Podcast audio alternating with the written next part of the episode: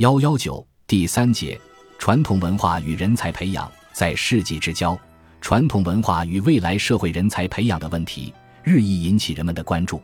处于社会生活中的人们总是从既定的历史传统、文化氛围、民族心理和生活环境出发，并在这些因素的交互影响下成长和发展。尽管人们总是想摆脱旧的传统，抹去旧的烙印，创造新的生活和形成新的品德，但是又总是无法完全克服传统对人们的影响。因此，如何正确地对待传统，即怎样消除传统中的消极的东西，弘扬和发挥其积极的方面，就成为我们应当特别注意研究的一个问题。什么是传统？这是一个有着各种不同看法的范畴。一般来说，我们可以从众说纷纭的各种看法中，大体上找到一个普遍的、大致相同的理解。传统就是已经过去了的事物，是长期以来积淀在社会生活和人们的心理中，并在今天的现实中仍然发挥着影响和作用的一种现象。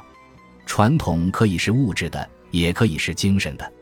而文化传统则更多的是指同精神、思想、文化、道德有关的传统。在整个人类的各种传统中，文化传统对人才培养和人才成长来说有着特别重要的意义。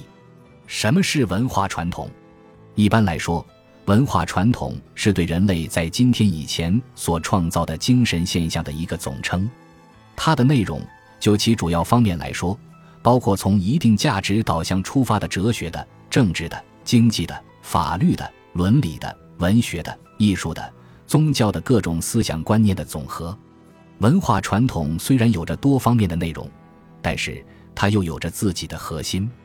它的核心究竟是什么？这也是一个有着不同意见并值得讨论的问题。文化传统的核心，从一定的意义上可以说是人们对善的追求。这一追求是贯穿于一切哲学的、政治的、经济的、法律的、文学的、艺术的、宗教的等思想中的一根主线，即向往美好、贬斥丑恶、对人类幸福的渴求和对高尚的道德品质的向往。因此，我觉得我们在讨论传统文化时，着重来探讨它同人才培养的关系，是非常重要而且有意义的。当然，我们在探讨二十一世纪人才培养的问题时，首先要考虑的是现实的需要和时代的要求。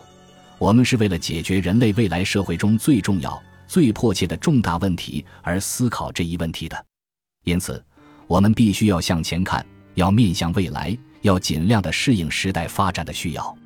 我们之所以提出要继承和弘扬文化传统，也正是由于在人类的文化传统中包含着值得我们借鉴、吸收和弘扬的因素和内容。